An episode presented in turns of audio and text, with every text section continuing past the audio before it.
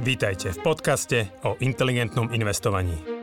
Moje meno je Juraj Hrbatý a spolu s Radom Kasíkom a ďalšími kolegami rozoberáme témy, ktoré sú pre nás vášňou. Finančné vzdelávanie, šetrenie a investovanie sú oblasti, ktorými vo Finaxe žijeme každý deň. V tomto podcaste sme spojili naše vedomosti, aby sme vám pomohli žiť pokojnejší život vďaka dobrému finančnému zabezpečeniu. Stiahnite si do mobilu našu aplikáciu Finax a nezmeškáte nové podcasty, blogy či skvelé webináre. Zdravím všetkých inteligentných investorov, zdravím poslucháčov a divákov Finax Mudrovačky. Moje meno je Jaroslav Kasík, so mnou sú tu Janči Tonka a Jan Jursa. Ahojte páni. Ahojte. Zdravím. Dnes máme teda poslednú tohto ročnú mudrovačku a ja si myslím, že aj vzhľadom na tento štatút sa asi patrí teda poobzrieť za, za minulým rokom, čiže ja by som to chcel poňať tak trošku voľnejšie. A nepripravil som sa na vás dnes až tak svedomito, ako zvyknem. A skôr to je taká voľnejšia diskusia o tom, aký ten rok 2022, 2021 bol. Pardon. A v závere teda tradične sa pozrieme aj na rok 2022, kedy skúsime spraviť nejaké ľahké prognózy pre budúci rok. Samozrejme, netreba to vnímať, že je to nejaké záväzné vyhlásenie Finaxu alebo záväzné očakávania Finaxu, sú to vyslovene naše názory, osobné, individuálne, čiže určite sa týmito odporúčaniami nemusíte riadiť, je to len skôr pohľad na tú situáciu na trhy, na ekonomiku. OK, tak e, skúste chlapci možno tak pár vetami zhrnúť na začiatok, že aký ten rok 2021 bol, ešte je pravda, že nie je ukončený, ešte, ešte necelé dva týždne dokonca ostávajú. Ale že ako by ste to hodnotili? A hlavne pre takých ľudí, že môže sa stať, že medzi tými poslucháčmi našimi sú, sú ľudia, ktorí až tak intenzívne svetové dianie, ekonomiku a vývoj finančných trhov nesledujú. Takže z tohto pohľadu začnite. Začni ty, Janči, ty budeš určite na čísla lepšie pripravený. Tak uh, pripravený, no. Akože keď sa na to pozrieme z pohľadu výnosov, tak uh, ide o akože veľmi dobrý rok. Povedal by som, že mierne nadpriemerný, aj keď nie nejako akože extrémne, že hovoríme cirka teraz koncom decembra o nejakom 22-23% výnose, keď sa bavíme o amerických akciách indexe S&P 500 čo nie je historicky až ako nejaká extrémne vysoká hodnota, že tie trhy uh, síce rastú v priemere dlhodobo 8 až 10%, ale to neznamená, že bežný priemerný ročný výnos je tých 8 až 10 že práve naopak to býva, bývajú buď vyššie, akože percentuálne zisky, alebo nejaké straty, alebo okolo nuly, čiže z pohľadu výnosov dobrý rok, z pohľadu akože nejakej, nejakej ekonomiky, nejakých udalostí viac menej pokračujú tie trendy z konca roku 2020, čiže máme tu nejaké postupné zotavovanie globálnych ekonomík, stále nejaké dobiehajúce stimuly, či už centrálnych bank, alebo teda aj nejaké fiskálne stimuly, čiže keby som to tak zjednodušil, peniaze sú stále lacné, likvidity je stále pomerne dosť, dlhopisy nevynášajú tak ako posledných x rokov, a akcie sú zaujímavejšia trieda aktív. Či už sa pozeráme na Európu alebo Spojené štáty, tak tie zisky v zásade boli veľmi podobné, čiže nie je tam nejaká veľká nejaká divergencia, čo sa týka akože výnosu akciových trhov čo možno tak negatívne prekvapilo viacerých, alebo mňa teda určite, je nejak vývoj v Číne, ktorá sa naozaj akože sama strelila do nohy, kde akože zmasakrovala svoj zvyšok privátneho sektora, čiže to je skôr také ako negatívne prekvapenie, ale celkovo by som povedal, že pre investorov ide akože veľmi dobrý rok. Taký pokojný a s dobrými výnosmi. Hey, je to také, je to celkom zaujímavé hodnotiť, počkej, ja, ja, ja sa ťa opýtam, ja ti dám slovo, že uh, akože napriek tomu, čo všetko sa dialo, Hej, a však budeme sa asi aj o tom baviť, že vlastne stále prebieha tá pandémia. Asi môžeme takto shodnotiť. Môžete ma potom poupraviť, ak nesúhlasíte, že v podstate vyskočila tá inflácia a tak ďalej, že napriek tomu to bol taký z pohľadu trhu, alebo keď sa človek pozrel na vývoj tých grafov, tak by to vnímal ako taký pokojný, optimistický rok s nejakým nadpriemerným zhodnotením. Ja ešte možno, Janči, na ťa otázka, ty si to trošku do toho už zabrdol. A to som sa chcel spýtať, že či vnímaš nejaké väčšie rozdiely medzi regiónmi, že si spomenul tú Čínu, spomínal si Spojené štáty akoby výsledky, aké dosiahli akciové indexy v Spojených štátoch. Čiže vnímaš, že v podstate boli z pohľadu regiónov teraz, či boli teda oblasti alebo krajiny, kde sa výrazne menej darilo? Okrem tej Číny, alebo napríklad povedz aj tú Čínu, že ono to znamená, že teraz skončil, skončil aj akciový index v strate? Tak ešte nemáme skončený rok, neviem, či takto narýchlo nájdem teraz, teraz hodnoty čínskych akcií. A, ale v zásade akože naražal som na to, o čom sme sa akože viackrát bavili, kde takí tí lídry, povedzme technologicky čínsky, ktorým, akože, v ktorých mnohí videli veľkú budúcnosť, či už to je nejaká Alibaba, Tencent a podobne, a, alebo aj taký nejaký celý online vzdelávací sektor, developery, a, kedy akože tieto, tieto veľké firmy úplne ako keby zhasli, alebo teda boli zhasnuté režimom, čiže skôr naražam na to. Ale neviem ti teraz povedať akože presné, presné hodnoty za jednotlivé indexy, možno ja na to vtedy vygoogli, zatiaľ čo tak rozprávam. Ja som to pozrel, hej, ja som to pozrel a Hang Seng je aktuálne minus 17%, to je hongkongský index, čo je teda masívna strata, hlavne teda keď zvyšok, zvyšok sveta celkom pekne rastol a, a šanghajský CSI 300 je minus 7%. Čiže asi dominovali v tom roku teda zase tie americké akcie. Z pohľadu nejakých sektorov, čo vy tak vnímate, že môžeme označiť ako úspešné a naopak také, také sklamanie. Je, že keď sme sa bavili už aj, a možno aj konkrétne firmy, že veď ten rok 2020 bol v niečom prekvapujúci, je, že samozrejme tá pandémia sa na začiatku roka neočakávala, čiže tie udalosti pomohli niektorým sektorom, hlavne teda tým novým, mnohým novým online firmám. Mali sme nejaké tie retailové meme akcie a takéto, že bol schopný, boli schopní tie davy vytlačiť niektoré akcie hore. A čiže z tohto pohľadu, keď sa bavíme možno o konkrétnych odvetviach alebo tituloch, čo je pre vás takým prekvapením v uplynulom roku, alebo kto sú tí výťazi? Ja by som začal ešte tým, že nie je to len o tom, že USA pekne rastlo, akože aj Európa si celkom pôjde polepšila, nejakých 15% rastol Eurostox 600, čo teda hm, hlavne podľa mňa v Európe nie sme úplne zvyknutí na, na relatívne pekný rast akciových trhov, takže treba sa tešiť z toho, keď to náhodou je. A tradiční stále podľa mňa ešte držia, akože stále si držia tú, tú, tú pozíciu výťazov, tak stále je, je veľký tech že napriek nejakým malým poklesom v reakcii na Fed a podobne, tak ako stále sú to, že jednoznačne s obrov, náskokom mnohých kôl sú to stále výťazy. A čo by som ale povedal, že, že boli také, ako sme išli do roka 2021, tak bolo otázne, že ako sa bude dariť firmám tej starej ekonomiky, na konci roka 2020, tedy november, december vlastne o, sa za, tej boli pozitívne správy ohľadom vakcín, viac menej od januára sa začalo veľkom očkovať, tak vlastne vtedy boli také nové hviezdy krátkodobo tie, tie akcie starej ekonomiky. Povedal by som, že tým sa darilo, vzhľadom na to, ako pandémia sa nás stále drží, tak tým sa darilo ešte relatívne dobre aj keď to teda neboli, neboli že, že najlepšie akcie tohto roka, ale vzhľadom na to, že teda stále s tou pandémiou teda sa učíme žiť, lebo porážať ju asi neporážame, ale učíme sa s ňou nejako fungovať, tak tým akciám sa nedarilo až tak zle. Keby som mal pomenovať nejakých o, lúzrov tohto roka, tak asi by som pomenoval že všetky také tie malé technologické firmy, ktoré ešte nevedia tvoriť zisk, o, poväčšine teda združené v tom, v tom známom fonde ARK, tak to sú, to sú aktuálne takí tí asi najväčší lúzry tohto roka z môjho pohľadu. Tu, tu by som možno doplnil, že naozaj to najväčšie prekvapenie aj pre mňa spočíva v tom, že ako tie veľké technologické giganty v zásade dokážu rásť aj z tých obrovských akože vysokých hodnot že keď sa pozrieme napríklad na, na Microsoft, jednu z najväčších firiem, asi momentálne druhá alebo tretia, tak od začiatku roka jej akcie stúpli po excelentnom samozrejme 2020 o nejakých 45%.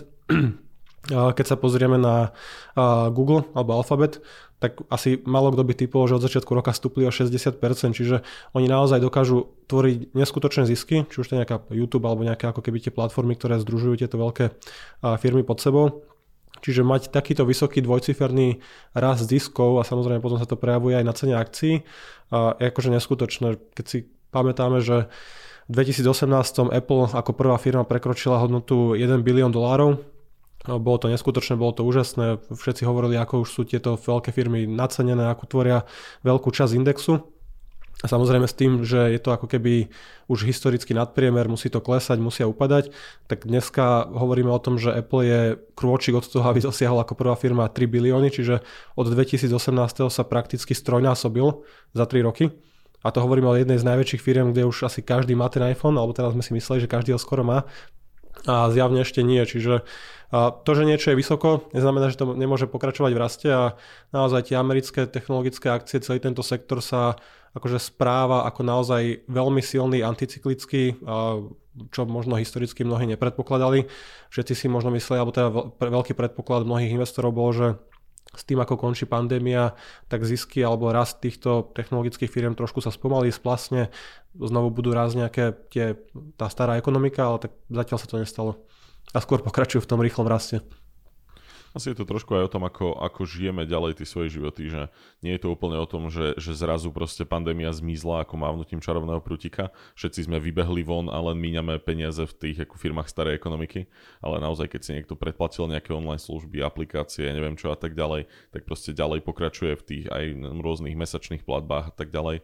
A áno, pomedzi to už vie niekedy si kúpiť niečo v záhradníctve alebo vybehnúť do reštaurácie v niektorých krajinách u nás nie, ale, ale ako keby tá, podľa mňa tá distribúcia tých nahromadených peňazí, ktoré, ktoré sú, nie je tak jednoznačne v prospech tej starej ekonomiky, aj v tých mesiacoch, keď sa, keď sa keby nám darilo bojovať s pandémiou viac, spravidla v lete a tak ďalej. Je, že stále, stále tým veľkým technologickým firmám masívne rastli zisky, takže asi, asi to bolo podľa mňa trošku zle odhadnuté správanie spotrebiteľov v tomto smere. Aj tak ono do veľkej miery stále nejaká forma lockdownu v rôznych kútoch sveta funguje alebo sa objavuje a zároveň áno, presne ako hovorí, že že posunula, a však my sme to v podstate aj riešili počas tej pandémie, že nás to tak posunulo do toho online a že akoby ten, iba ten vývoj sa urýchlil, hej, že sme tam zostali viac menej do veľkej miery, však tak či tak mm, home office a všetky podobné veci ďalej fungujú. Ok, áno, ja teraz sa ešte obratím na teba. Teba čo tak, teraz nemusíme sa už baviť o trhoch, alebo nechcem to už len z pohľadu trhov a jednotlivých aktív, z pohľadu vyvíja. Čo teba tak najviac prekvapilo v minulom roku?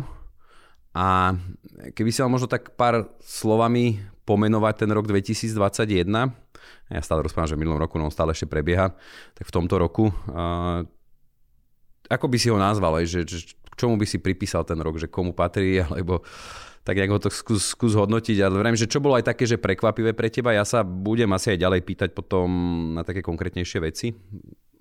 Ale no, aby už som sa ale nejako extra neopakoval, čo podľa mňa bola, že, že menej spomenuté, keď sme sa o to ešte už obtreli trošku, tak najväčšie v odzovkách no, prekvapenie je, že, že niečo, čo sme nevideli dekády, je inflácia.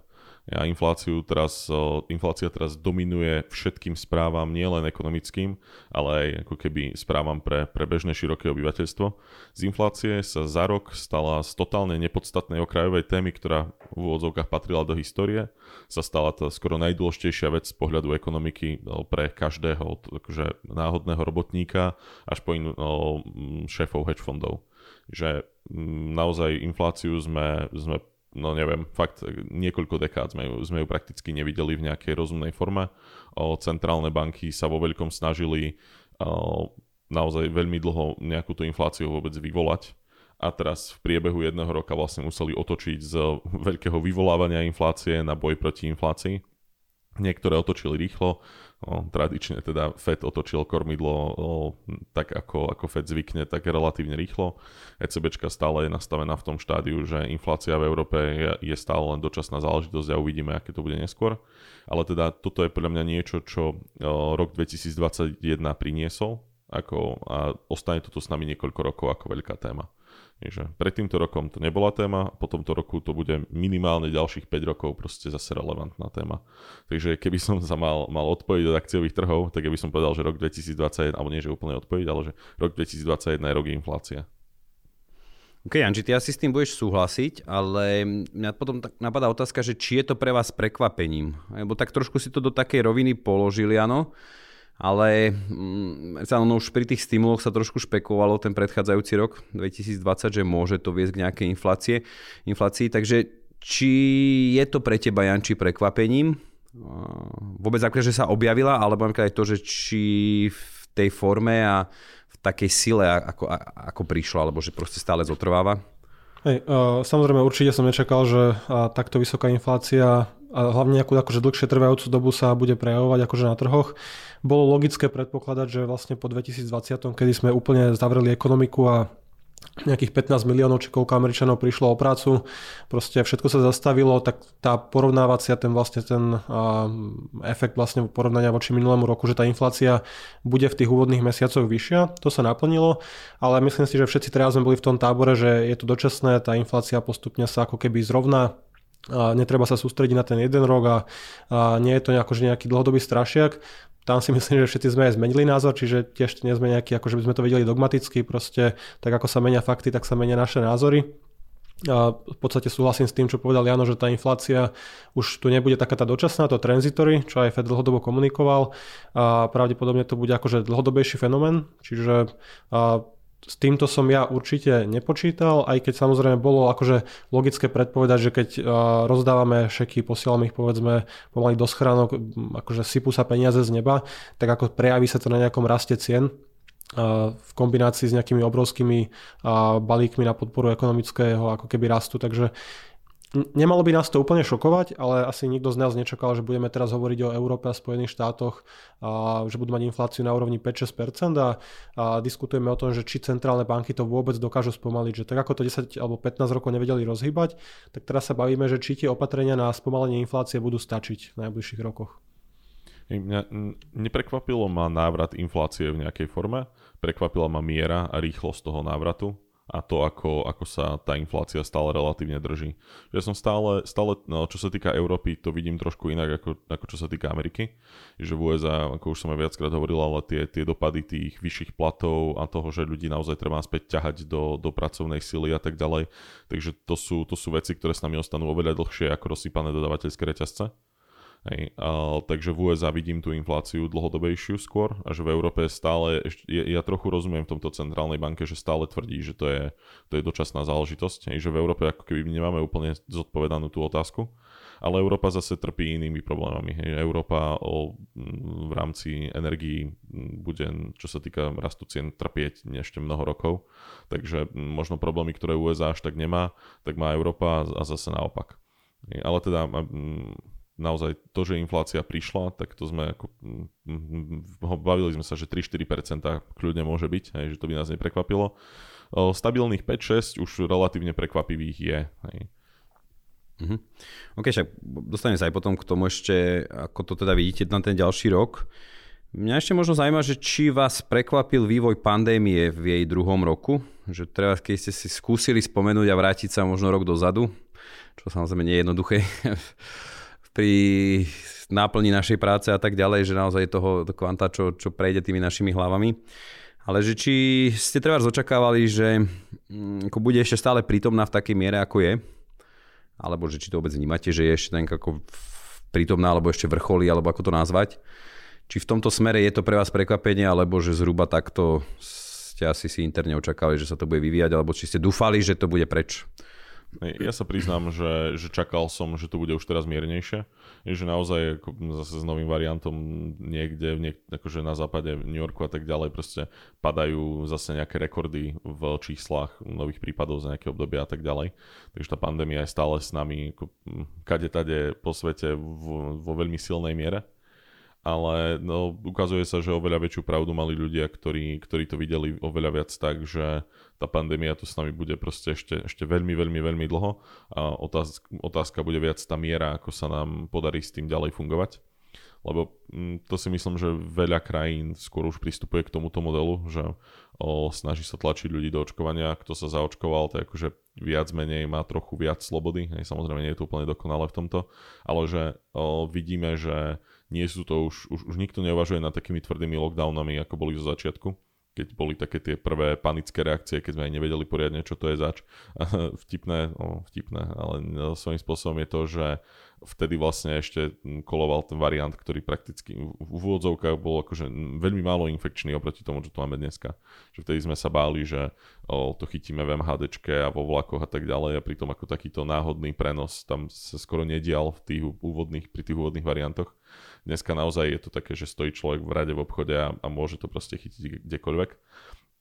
Takže ako za mňa určite som nečakal, že na konci tohto roka stále budú tie čísla také vysoké, tá umrtnosť taká vysoká a tak ďalej. O, na druhej strane ono to do veľkej miery zase skomplikoval nový variant. Že o, to len, pod, len to podporuje tú, tú myšlienku toho, že treba poriadne preočkovať aj chudobné krajiny, aby, aby z nich naozaj tie, tie nové varianty ďalej neprichádzali. Tam asi nemáš čo dodať, Jančine, že asi, asi, asi zdieľaš rovnaký názor? Ja som bol určite minulý, minulý rok väčší optimista, že určite by som si nemyslel, že v decembri sa znovu budeme baviť o nejakom mixtom covide a zase nejakých lockdownoch. V zásade odkedy bolo dostupné efektívne účinné očkovanie, tak som počítal, že celý ten môj výhľad na rok 2021 bol viac menej postavený na tom, že sa budeme vrácať do normálu, peniaze sa budú míňať, ekonomika bude fungovať, čiže preto som bol aj taký optimista, myslím z nás troch najväčší, aj ohľadom toho vlastne výnosu alebo teda rastu trhov v tomto roku. Čiže ako keby mal som pravdu v tom optimistickom nastavení, ale nie v tých detailoch. Čiže OK, korona pokračuje, stále máme lockdowny, ale to, to nezabránilo trhom raz 20, 23, 25%, čiže uh, ja som to jednoznačne nečakal, ale v zásade uh, nič by som nemenil na tom akože prístupe k tomu, ako investujem, čo robím s peniazmi, že ako šetrím, do čoho ich budem dávať, že či tu bude korona ďalšie 3 roky, 5 alebo 10, alebo sa budeme očkovať 7 dávkou, tak proste stále budem investovať do akcií. Stále mi to dáva akože logicky najväčší zmysel. A rovnako budem nakupovať S&P pri 5 tisícoch, pri 10 tisícoch a pri 20 tisícoch o, 4, o 40 rokov alebo o 20. Čiže Uh, za mňa, akože tie predpovede samozrejme všetci máme, každý máme nejaký výhľad optimistický, pesimistický a podobne, ale nič by som nezmenil na reálnom prístupe akože k financiám. OK, no však tak poďme na to. Uh, si teda už, tak by som to nazval, že druhý rok netitulovaný král prognóz, že myslím, že ty si presne ako okolo tých 20% typoval na ten rok 2021. Čiže asi známy teda tým, že si taký optimista. Spomedzi nás zatiaľ ti to vychádza. Čiže ako vidíš rok 2022? K tomu doplním, že sa mi na to veľmi páči také príslovie, že mm, investuje ako optimista a šetrí ako pesimista, čiže a s týmto nastavením si myslím, že človek dlhodobo nejakú veľkú chybu nespraví. A myslím, že ja som minulý rok typoval, že 2021 bude niekde okolo 15%, že 20 som asi ani ja nedal, ale keď hej, tak super. A do budúceho roka, akože už by som si netrúfal dávať akože takéto vyššie dvojciferné rasty, že keď sa tak pozriem, akože tie posledné roky ako vyzerali, že 2019 akože S&P 500 29%, 2020 16%, 2021 skončím možno niekde okolo 21-25%, teraz nám to trošku padá, keď to natáčame vlastne v, útor, vlastne v pondelok 20. 12. Čiže ja by som skôr typoval niekde ten výnos pre budúci rok okolo možno 10, 12, 15%, možno trošičku k tým 10%, čo v zásade plus minus znamená S&P 500 niekde na úrovni okolo 5000 bodov, čiže dneska sme 4540, čiže nejakých 11%. Povedzme, že 5000 je také pekné okrúhle číslo, kde by sme sa mohli dostať. Dúfajme. Nechám by sa ten chalan za ten svoj optimizmus. Jano? O, ja Ako vidíš, budúci stále... rok Hej, ja si stále ponechám tú, tú pozíciu toho druhého najväčšieho optimistu predpokladám, lebo si myslím, že Rado bude zase, zase pesimistickejší z nás troch, ale to ide aj vekom. A, a ja si, ja poviem, že to bude, že to bude 10%. Dobre, pekne. Tak ja už teda, aby som sa držal tých tradícií, tak môžem povedať tak 5. sa už teda skúsime k tomu vrátiť. Dobre, a skúsme to tak možno rozobrať nadrobnejšie, že ako také konkrétnejšie otázky, že čo, čo bude dominovať tomu roku?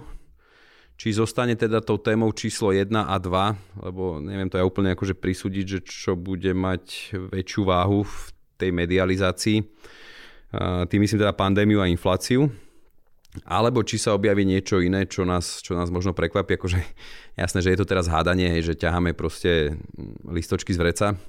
Nie je to, nie je to žiadna zložitá analytická veda, ale tak skúste, skúste tak načrtnúť, že ako by mohol prebiehať ten rok, čo sa bude diať, čo sa bude riešiť, že dobre, že dnes, keď si človek otvorí tie médiá, tak očakáva, že áno, že stále sa bude teda riešiť tá pandémia, 5., 6., 7. vlna, bude sa riešiť očkovanie, fungovanie očkovania, polarizácia spoločnosti, bude sa určite ostro sledovať inflácia. A to sú také e, veci, by som povedal, že dobre známe, ktoré potom vždy prekvapia, ale niečo iné sa objaví. Ale môž, môžete pokojne aj o týchto, hej, že koľko teda tých zvýšení úrokových sadzieb reálne príde v Európe, v Amerike. Skúste takto začne, Janči, ty, tak mi prídeš nejaký pripravenejší.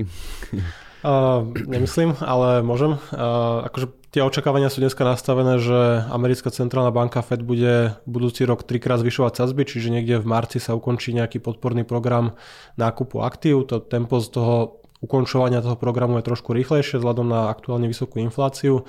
Ale akože tiež to nevidím nejaký dôvod na paniku, že projektujú sa tri, tri zvýšenia úrokových sadzieb o 0,25%.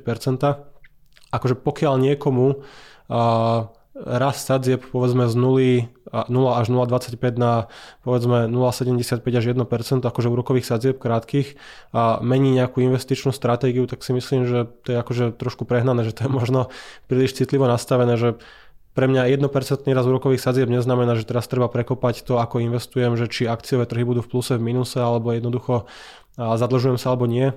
Stále sa bavíme o tom, že toto sú nominálne sadzby, ale reálne po započítaní inflácie budú akože pravdepodobne hlboko negatívne aj v budúcom roku. Čiže ja preto stále ten výhľad mám akože pomerne optimistický, čo sa týka tých rizikových aktív, čiže akcií, nehnuteľnosti a podobne keď teda ako nejak rozmieniame na drobné, čiže ECBčka, presne ako Jano povedal, tam tá reakcia bude pomalšia, pravdepodobne aj tá inflácia Samozrejme, nikto nevie, aký, ak, ako dopadnú ceny energii, ako dlho to vydrží a celá situácia aj s našim východným susedom. A akože určite tí, ako finančné trhy sú typické tým, že väčšinou nás prekvapí niečo, čo sme nečakali. Tak ako sme nečakali COVID a možno ďalšiu, tretiu, piatu, desiatu vlnu, tak sme nečakali takú vysokú dlhotrvajúcu infláciu. Teraz samozrejme vo všetkých tých výhľadoch investičných bank práve budú dominovať tieto dve témy, inflácia, centrálne banky a, Biden a plány na obnovu a podobne a pravdepodobne tie karty zamieša niečo úplne iné, čo si momentálne nevieme predstaviť, čiže ja by som skôr povedal, že nemá zmysel sa snažiť nejako akože hádať tú budúcnosť. Treba si pozrieť skôr, akože, čo je nastavenie, s ktorým dokážeme fungovať, ak, za akým systémom dokážeme fungovať 10, 15, 20 rokov a to akože za mňa je jasné. Čiže Nesnažím, ano, sa ja... hľadať nejaké, nesnažím sa hľadať niečo, že toto keď sa stane, tak úplne zmením stratégiu, vypredám akcie a idem neviem, do Bitcoinu, do zlata alebo hromadím konzervy. Čiže ja v zásade budem investovať rovnako, nech sa deje takmer čokoľvek. Hej, ale tak hráme, hráme sa, hej, že hráme sa na prognostikov a a je to skôr tak pre zábavu, by som povedal, že, že tie typy dávame, že ako, presne ako si povedal, hej, aj som na to na začiatku upozorňoval, že nie je to vec, že ktorú by sme úplne očakávali, alebo dokázali s nejakou väčšou istotou alebo s nejakým väčším presvedčením našim hovoriť, že to takto bude. Ale ja, ja vám pokojne ak... dám. No. Hej, akože mňa, mňa nikto nemôže obviniť, že by som neveril tým svojim predikciám, že v zásade akože všetko mám zainvestované v akciách, akože čo, keď sa bavíme o finančnom majetku a, a nefinančný majetok je vyslovene nastavený na to, že úrokové sadzby sú proste nízke, budú nízke, reálna úroková miera je záporná, čiže ja som dlhodobo zadlžený na úroveň toho, čo MBS na Slovensku povolí, čiže ja som akože nastavený v súlade s, moj, s mojimi predpovediami. Že nie je to len taký výstrel do tmy, že všetko bude rásť a celý môj majetok je nastavený na to, že toto je správne nastavenie, takže tak. Mr. Dept. Tak povedz, aká, aká bude podľa teba inflácia v Európe a v Amerike budúci rok, taký nejaký priemer, že teraz sa pohybujeme niekde 6-7% už Ej, akože mm, myslím si, že začiatkom budúceho roka už samozrejme ten bazický efekt porovnávania s 2021 bude hrať úlohu, čiže keď uvidíme infláciu nad 3-4%, tak už to bude prekvapenie, ale ja by som povedal, že taký základný scenár je niekde možno okolo 3 no povedzme okolo 3% by mohla byť úplne v pohode akože v Spojených štátoch aj v Európe, čo pri sadzbách okolo 0 v Európe alebo 1%, 1% koncom roka v Spojených štátoch akože stále nič nemení na tom na tom prostredí, ktoré sme tu mali posledných povedzme 10-15 rokov. A myslíš si, že ECBčka zvýši úrokové sadzby teda budúci rok? Ja, ja osobne nie. Čiže to je znovu aj niečo, prečo dlhodobo ja preferujem akože krátke úrokové sadzby. Ja viem, že všetci tu hovoria o tom, že už nižšie ísť nemôžu, už budú len rásť a fixujte si hypotéky na 10 rokov a podobne. Mm, ja stále tomu neverím, nevidím tomu, že by to ECB išla zvyšovať. Akože mm, tých problémov v Európe je násobne viacej a ani si nemôžeme, myslím, dovoliť taký rast úrokov na tie predchádzajúce úrovne, ktoré sme tu mali kedysi vzhľadom na ten náraz zadlženia a naozaj by to akože potopilo možno niektoré krajiny. Čiže ja si myslím, že ECB áno môže zvyšovať, ale nebudeme sa baviť o tom, že tri hajky v priebehu roka alebo že sa dostaneme na 2-3% alebo nejaké takéto trošku katastrofické scenáre. A ja mám v tomto smere tiež také kacírske myšlienky, že ja ešte nebudem prekvapený, ak naozaj na konci roka skôr bude zasa téma deflácia a nie inflácia. Teraz myslím budúceho roka, 2022. Jano, ty ako vidíš budúci rok? No, ako Janči, Janči hovoril, že o, inflácia, že je tu nejaká dlhodobejšia a tak ďalej, tak to by som presne ešte povedal, že podľa mňa ona tu, ako, nečakali sme, že toľko mesiacov po sebe bude taká vyššia, ale na pomery inflácie to teda ešte vôbec nie je nejaká dlhodobo vysoká. Že inflácia naozaj sa, sa nepozerá na mesiace, ale na roky. A tiež si myslím teda, že inflácia už keby pre nič iné, tak, tak bazickým efektom a tým o, doriešovaním tých dodávateľských reťazcov a podobne pôjde dole. Tradične vidím veci viac aj optikou politiky. USA pôjde ďalší rok, ako vždy proste po dvoch rokoch od prezidentských volieb bude mať tzv. midterms, nemôže ísť do týchto volieb, keď má tak tesnú väčšinu o, v Senáte, nemôže ísť do týchto volieb s tým, že inflácia je tak vysoká, lebo im to proste voliči dajú enormne vyžrať. O, Biden má stále, stále niekoľko vecí, ktoré vie urobiť, aby tú infláciu stlačil dole, napríklad o, zmenšiť clá na čínske tovary a podobné veci, ktoré by mali priamy dopad i hneď na infláciu. Myslím si, že, že Bidenová vláda sa bude snažiť v priebehu roka proti tej inflácii v nejakej forme bojovať. Už len keby pre nič iné, tak naozaj už len z tých politických dôvodov. O, nie len kvôli tomu, ale aj, aj kvôli tomu si myslím, že Fed ani nebude zvyšovať trikrát za ten rok, lebo ne, mám ten pocit, že neviem, za tie, tie roky, čo to nejako sledujem, tie predikcie, že koľkokrát, tie, tie odvážne plány, že koľkokrát za rok zvýšime, tak ja neviem, či ich niekedy splnili za posledných 20 rokov, mám pocit, že skôr nie teda, že väčšinou sa ide, ide do toho roka s veľkými plánmi a potom sa ten rate hike odkladá a odkladá a potom na nejako k nemu príde. Ešte jeden tam možno vsunú na konci roka, že by dobre bolo. Ale, ale keď budú dva, tak podľa mňa už to bude ako relatívne, relatívne mm, silný výkon od Fedu. O, tak ako Janči si myslí o DCBčky, nemám teda očakávania nejakých, nejakých veľkých krokov.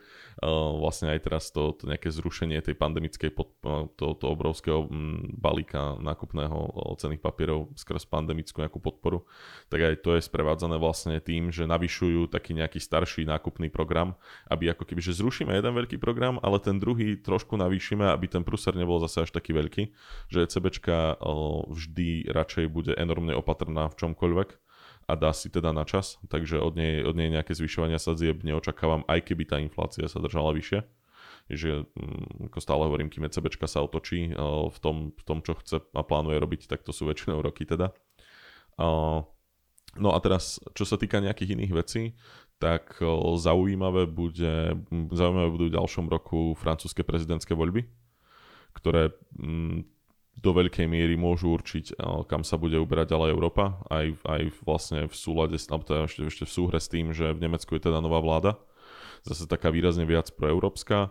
O Macron po odchode Merkelovej zase dúfal, že, že on bude teda ten nejaký európsky líder, bratričkuje sa s Dragim. Ako keby o, teraz v priebehu možno dvoch rokov je celá, alebo dvoch, troch rokov je celé nejaké vedenie Európskej únie ako keby také otvorené že, že v jeden moment to bolo také trio, alebo to najprv bolo duo, že Merkelová a Macron v posledných rokoch, pridal sa k ním Draghi a teraz naozaj sa môže stať, že v roku 2023 tu nikto z nich troch nebude a to vedenie Európskej únie bude úplne iné. Takže môže to znamenať veľký tlak ďalej na integráciu, čo napríklad podľa novej nemeckej vlády zatiaľ to tak vyzerá.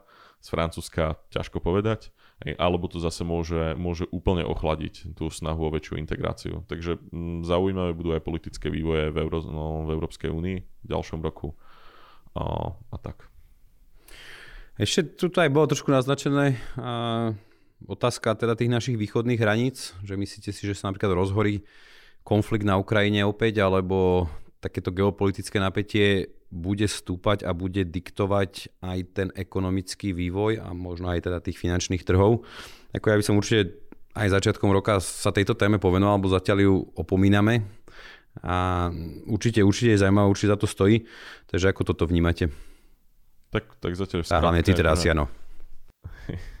Tak, nebol by som úplne hrozne prekvapený, ak by Putin naozaj, naozaj na tú Ukrajinu namašíroval v nejakej forme. O, veľmi to bude záležať od toho, ako mu teraz Západ, o, a či mu vie pohroziť niečím iným, ako joj, tak dáme ďalšie ekonomické sankcie, čo Putina zjavne až tak úplne už netankuje v tento moment. Tam z ekonomických sankcií tam je hlavne jedna vec na stole, takzvaná akože, že nukleárna možnosť a to je odstrihnúť Rusko od celého platobného systému SWIFT ale zatiaľ teda Západ neukazuje, že by, že by vedel reagovať na, na to Putinové mačovstvo nejak ako keby rovnakou mincov. A pritom mm, to vyzerá tak, že s takýmito ľuďmi, kým im neukážete silu, tak naozaj budú, budú si ukrajovať z okolia do nekonečná ešte ďalej. Takže ako keby nejaký, nejaký konflikt na Ukrajine by ma asi až tak neprekvapil. Na druhej strane Mm, mám pocit, že geopolitika, hlavne takéto menšie regionálne nejaké útoky, konflikty a podobne veľmi neovplyvňujú mm, finančný svet. Že naozaj kedysi, kedysi tie vplyvy boli oveľa väčšie, teraz je také, že OK, pozrime sa, aké sú reálne dopady toho, že, že Putin si odkrojí ďalší pásik Ukrajiny, že pre ekonomiku sveta relatívne malé. O, páči sa mi jedno také kliše, ako, ako mnohé kliše, toto je pravda, že Putin veľmi dobre hrá tú svoju slabú ruku, že on má slabé karty, ale vie výborne zahrať. Že naozaj on stojí proti západu, ktorý je po všetkých stránkach na tom lepšie že, že naozaj ekonomicky, vojenský a tak ďalej a tak ďalej, ale Putin aj tak dokáže, dokáže proste to vymanevrovať tak, že dostane v konečnom dôsledku to, čo on chce a to môže fungovať len kvôli tomu, že, že proste Západ má slabých lídrov, ktorí nevedia povedať dosť. Hej, ustupujú také tie väčšie konfrontácii. OK, a dosť tak optimisticky rozprávame sa zatiaľ, však to sme radi, my to tak máme radi, alebo sme takí optimisti. Ale keď som sa spýtal, že treba pokles väčší ako 25%, ako 20% v budúcom roku, akú pravdepodobnosť mu dávate, že môže nastať väčší ako 20%? Ako videli sme, že minulý rok 2020, že netreba na to veľa. Takže len takéto číslo, že ako, s akou pravdepodobnosťou môže k nemu dojsť. Ja v pohode to vidím 10-15%, že tá šanca tam je relatívne veľká.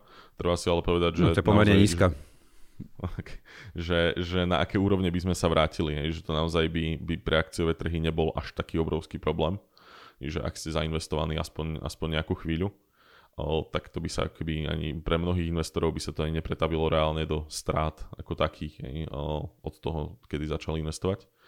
Mm, na akože nejaké, mm, ke, keby som tam sa mal na to pozerať takto pesimisticky, tak už v tomto roku nás sme videli zo pár momentov, ktoré boli také 5, 6, 7% poklesy, ktoré mohli teda, mohlo to dno ustreliť, ako sa hovorí, a mohlo to klesnúť výrazne ďalej, ale, ale ako keby trhy sa trošku spametali, sa tak zastabilizovali a išli sme ďalej, aj tie straty, tie straty sa zmazali, ale mm, podľa mňa, že častejší výskyt takýchto situácií zvyšuje pravdepodobnosť, že v nejaký moment proste k nejakej výraznejšej korekcii príde.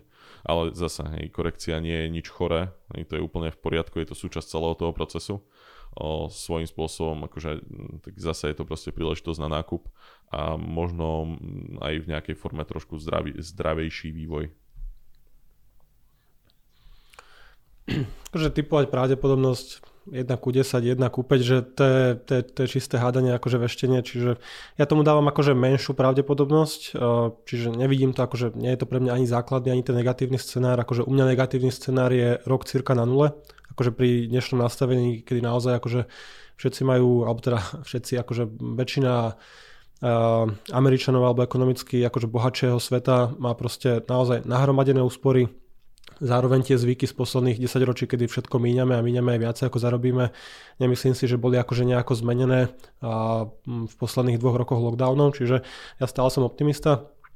Jasné, trhy môžu klesnúť, či už to bude pre nejakú takúto akože takéhoto žolíka, proste si vytiahneme, že naozaj tu bude konflikt na Ukrajine. Paradoxne toto by možno skôr spôsobilo rast trhov, čo vojnové konflikty častokrát robia. OK, takže jednoduchý scenár, proste stúpli by asi ceny energii, akože asi výrazne, lebo by sme proste stopli ako Európa nejaký dovoz možno plynu, ropy, alebo by sme to obmedzili, hľadali iné riešenia, čo by sa prejavilo vo vyšších nákladoch, vo vyšších energiách. Asi si ťažko predstaviť, že by ECBčka nepodporila tú ekonomiku, alebo že by nebodaj uťahovala opasky, zvyšovala sadzby, alebo že by vlády na to nereagovali podpornými opatreniami. Čiže keď mohli trhy raz počas druhej svetovej vojny, a prečo by nemohli počas malých regionálnych, regionálnych konfliktov. Čiže ja tomu dávam malú šancu, neviem teraz, či historicky je to 1 ku 5, 1 ku 10, akože že ten rok skončí v mínuse alebo v takomto poklese, ale aj kľudne sa, by som sa zhodol s Janom, že tak 1 ku 10, že naozaj maličká šanca. Mhm. Dobre, no a tá záverečná otázka teda, čo odporúčate ľuďom, ako narábať s peniazmi, ako investovať v roku 2022? Rovnako ako v roku 2021 a v roku 2020. Tak, tak skús to Janči trošku rozvinúť, že ako to je. Nie, ako v zásade všetci, čo sme tu, alebo väčšina aj našich klientov a by sa mala modliť preto, aby trhy klesali, lebo väčšina v nás je, z nás je proste v tom veku alebo v takom období, že jednoducho ten majetok budujeme, šetríme, investujeme, každý mesiac odkladáme nejakú časť peňazí a práve dlhodobo klesajúce trhy 5-10 rokov, keby trhy išli do strany alebo aj klesali, to by bolo pre nás akože extrémne pozitívne z pohľadu akože vybudovania nejakého dlhodobého majetku. No práve takéto rýchlejšie rastúce trhy, kedy skáču nám indexy o 10, 15, 20, 25% medziročne. Akože áno, nakupovať budeme stále, investovať budeme, alebo iná cesta nie je, ale skôr by bolo pozitívne, akože keby ten vývoj bol negatívny, keď to takto poviem v jednej vete, nepekne.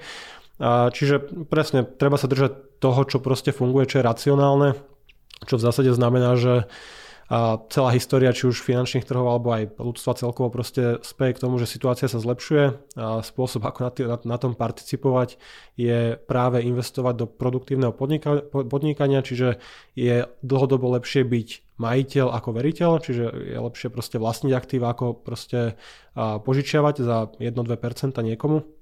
Čiže treba vlastniť akcie, treba vlastniť nehnuteľnosti, proste reálne aktíva, ktoré rastú rýchlejšie ako inflácia. Akože na tomto sa pravdepodobne nezmení nič celý náš život, čiže to bude taký výhľad aj pre 2023, 5. a 10. Takže áno. Nepredbiehaj. Odhalujem budúce predpovede.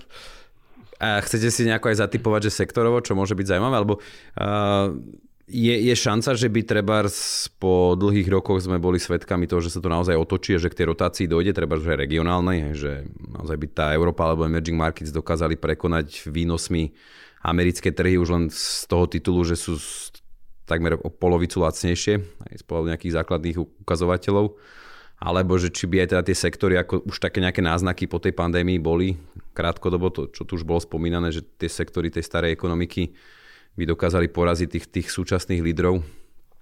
Ja som veľký fanúšik diverzifikácie do rôznych regiónov a sektorov a podobne, ale nevidím zatiaľ túto rotáciu, teda, že by sa mohla udiať. Keď sa pozrieme na, na emerging markets, tak tie práve budú mať skôr v ďalšom roku problémy. Ako tradične, keď dolar posilňuje, keď, keď Fed naozaj bude zvyšovať tie úrokové sadzby, tak to bude emerging markets, to bude bolieť skôr. Európa zase podľa mňa posledné 2-3 roky trošku sa zmenila v tom, že sa stala taký akože horšia ako Amerika, ale že aspoň ide tým istým smerom, že keď USA rastie, tak aj tá Európa rastie, alebo pár rokov predtým Európa viac stagnovala, takže v tomto ako keby sa tá rotácia nestala úplne, ale ako keby Európa zavesila svoj karavan trošku za, za výnosy USA a ide trošku pozadu, ale ide. A čo sa týka samotných sektorov, alebo to ešte, aby som povedal, iné, iné regióny nevidím relevantne ani v tomto období teraz, že okrem, okrem tohto. A čo sa týka sektorovo, tak keď ani, ani ako keby ten, ten impuls proste okolo, začiat, okolo prelomov rokov a potom leta, že ľudia naozaj vyliezli von a začali míňať tie peniaze a tak ďalej, tak ani neotočil úplne tú dominanciu niektorých sektorov, hlavne technológií neviem si úplne predstaviť, že čo by to v ďalšom roku až tak, až tak úplne urobilo. Ale ako som povedal na začiatku, a teraz to poviem znova, že treba pri tom techu rozdeľovať to, čo poznáme ako ten big tech, že, že naozaj ten Google, Apple, Amazon podobne, oddeľovať to od, od všetkých tých malých pseudonádejných technologických firiem, ktoré sľubujú tržby v miliardách do pár rokov, ktorých je strašne veľa, ktoré buď sú teda v tom marku, alebo často cez tzv. tie spaky, ktoré sme aj spomínali niekedy, tak išli na trh a podobne. A to si myslím, že, že tieto technológie, teda mnohé z nich pôjdu, pôjdu preč. Do zabudnutia. Tak. OK, super. Ja vám veľmi pekne ďakujem za zhodnotenie roka 2021 a nejaký taký krátky výhľad do roku 2022. Čiže toto je posledná mudrovačka vlastne v tomto roku, čiže ja by som aj mm, rád využil túto príležitosť a poďakoval našim priaznivcom a sledovateľov za, za túto priazeň, za to, že teda našli sme si nejakých fanúšikov, poprial vám pekné sviatky, veselé Vianoce a hlavne teda aj ten ďalší rok nech hlavne prežijeme v zdraví a nech je pre všetkých úspešný čo najviac. Takže ďakujem veľmi pekne aj vám páni. Budeme určite v tomto formáte pokračovať aj naďalej. Ja sa vždy teším na každú mudrovačku s vami. Verím, že nie som jediný. Takže do skorého videnia v novom roku a všetko dobré. Do počutia, dovidenia. Pekné sviatky. Do počutia, pekné sviatky.